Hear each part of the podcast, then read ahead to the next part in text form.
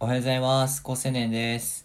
えーライブ配信アプリの運営をしているので、普段はライブ配信に関する専門知識を話してたりします。よろしくお願いします。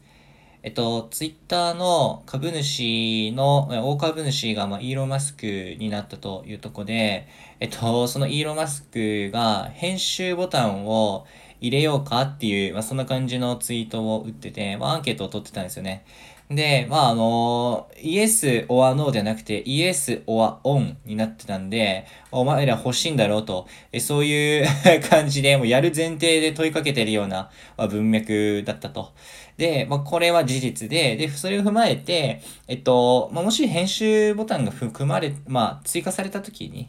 えっと、アップデートで入ってきたときに、えっと、我々はどうなるのかっていうのをちょっと考えたくて、まあ、これを聞いてくださってる方のほとんどがツイッターを普段からえ使われてると思います。で、えっと、結論としてはすごいもうみんなに不幸になるなと思ってるんですね。で少なくとも日本の、えっと、ユーザーに関しては不幸になるなと。で、えっと、まあ、アメリカとか他の国と地域では、えっと、編集ボタンがポジティブに働くとか、えっと、前向きなコミュニケーションツールになる可能性は、それはあるとは思うんですけども、え少なくとも日本に関しては不幸になる人の方が多いなという気がしてるんですね。で、それは、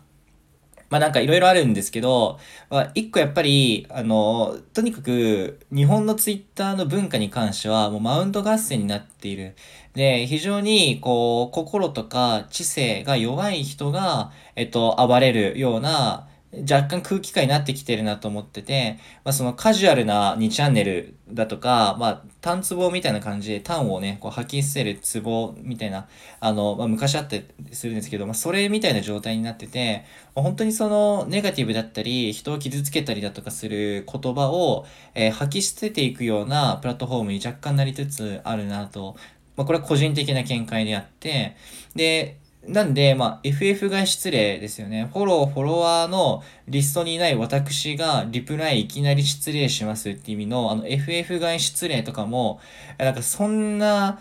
こと言わないといけないんだって俺、僕は思うんですよ。だって超オープンなプラットフォームなんだから、巻き込みあって当然だろうと。えリツイートとかいいねとかのアルゴリズム的に、えっ、と、自分のフォロー、フォロワーじゃない人に届くっていうのが正式な機能として入ってるにもかかわらず、えっと、フォロー、フォロワーの人が絡むっていうのが、失礼に値するっていう考え方が根付いていて暗黙の了解になってる時点で、めちゃめちゃめんどくさい世界なんですよね。日本のツイッターに関しては。だから、すごい炎上するし、なんかそのマウント合戦とかで、例えば僕もなんか3600リツイートぐらいバズったことはあるんですけど、僕のリプライ欄で知らない人同士が喧嘩してるんですよね。めっちゃしょうもないことで。そんなことで喧嘩するような人たちが、まあ、うじゃうじゃいるし、そういう人たちほど、えっと、喋りたがりというか、ツイートしがちっていうか、まあ、ツイッターにかける思いと、まあ、時間が多い、そういう感じなんで、ってなってくると、編集済みをすると、バカにされるって世界が待ってると思ってるんですよね。うん。あ、お前なんか編集したなと。お前逃げたなと。正々堂々行けよとか、ね、下手したら嘘つきって言われるかもしれない。でそういう、なんか編集済みするやつは人間じゃないみたいな価値観まで下手したら行くなって気がしてて。まあなんか、まだ何も起きてないし、ただ考えてるだけなんですけど、僕は、あの、高青年ツイッターアカウントがあるんですけど、まあこのスタンド FM のプロフィール行っていただくと、えっと、ツイッター連携してるんで、まあ、押していただければそのアカウント行きますが、だいたい今2300か400ぐらいフォロワーいるんですけど、まあ、それでも全然もうツイートしてないんですよね。うん、しょうもないなーって感じてるからなんだけど、まあまあまあまあ、ツイッターが大好きで、ツイッツイートする楽しみみたいなものにハマってた時期もあったんですけど、あの、もう卒業した感覚があって、それでも全然楽しい生活が今あるので、まあ、必須ではないなっていうのを今実感できてるんで、まあ、あえては戻らないようにはしてるんですけど、まあ、ちょっと編集機能とかがね、本当にイーロン・マスクの一声で入ってくるんだとすると、よりちょっと大変な世界が待ってるなとか思ってて、まあ、何がね、ここから学べるかというと、やっぱりプラットフォームの機能というよりは、プラットフォームの文化がまず先に大事であって、その文化があった上で、その機能がその文化と掛け算されると、えこういう不幸や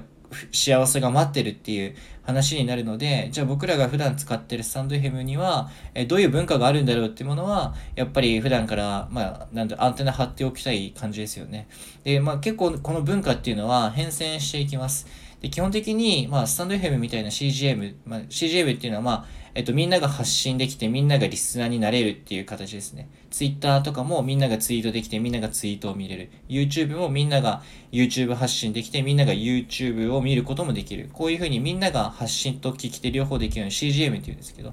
この CGM とかだと、やっぱりそのコミュニティが大きな単位になって、あの小さい単位になるので、そのコミュニティ単位で、えっと、大体文化が決まると。いう感じなんで、まあ、結構変わるんですよね。というところで、スタンド FM の文化がどんな風に変遷していくのかっていうのは、ちょっと引き続き見ていきたいなというふうにも思ってたりします。まあ、治安が悪くなってしまうと、良質なしっかりしたちゃんとした人から順にいなくなってしまったりするので、まあ、そういったところとかもね、ちょっと鍵付きながら、えっと、いい感じの世界をね、まあ、文化を作る一人になっていきたいなとか思いつつ、まあ、そんな感じで、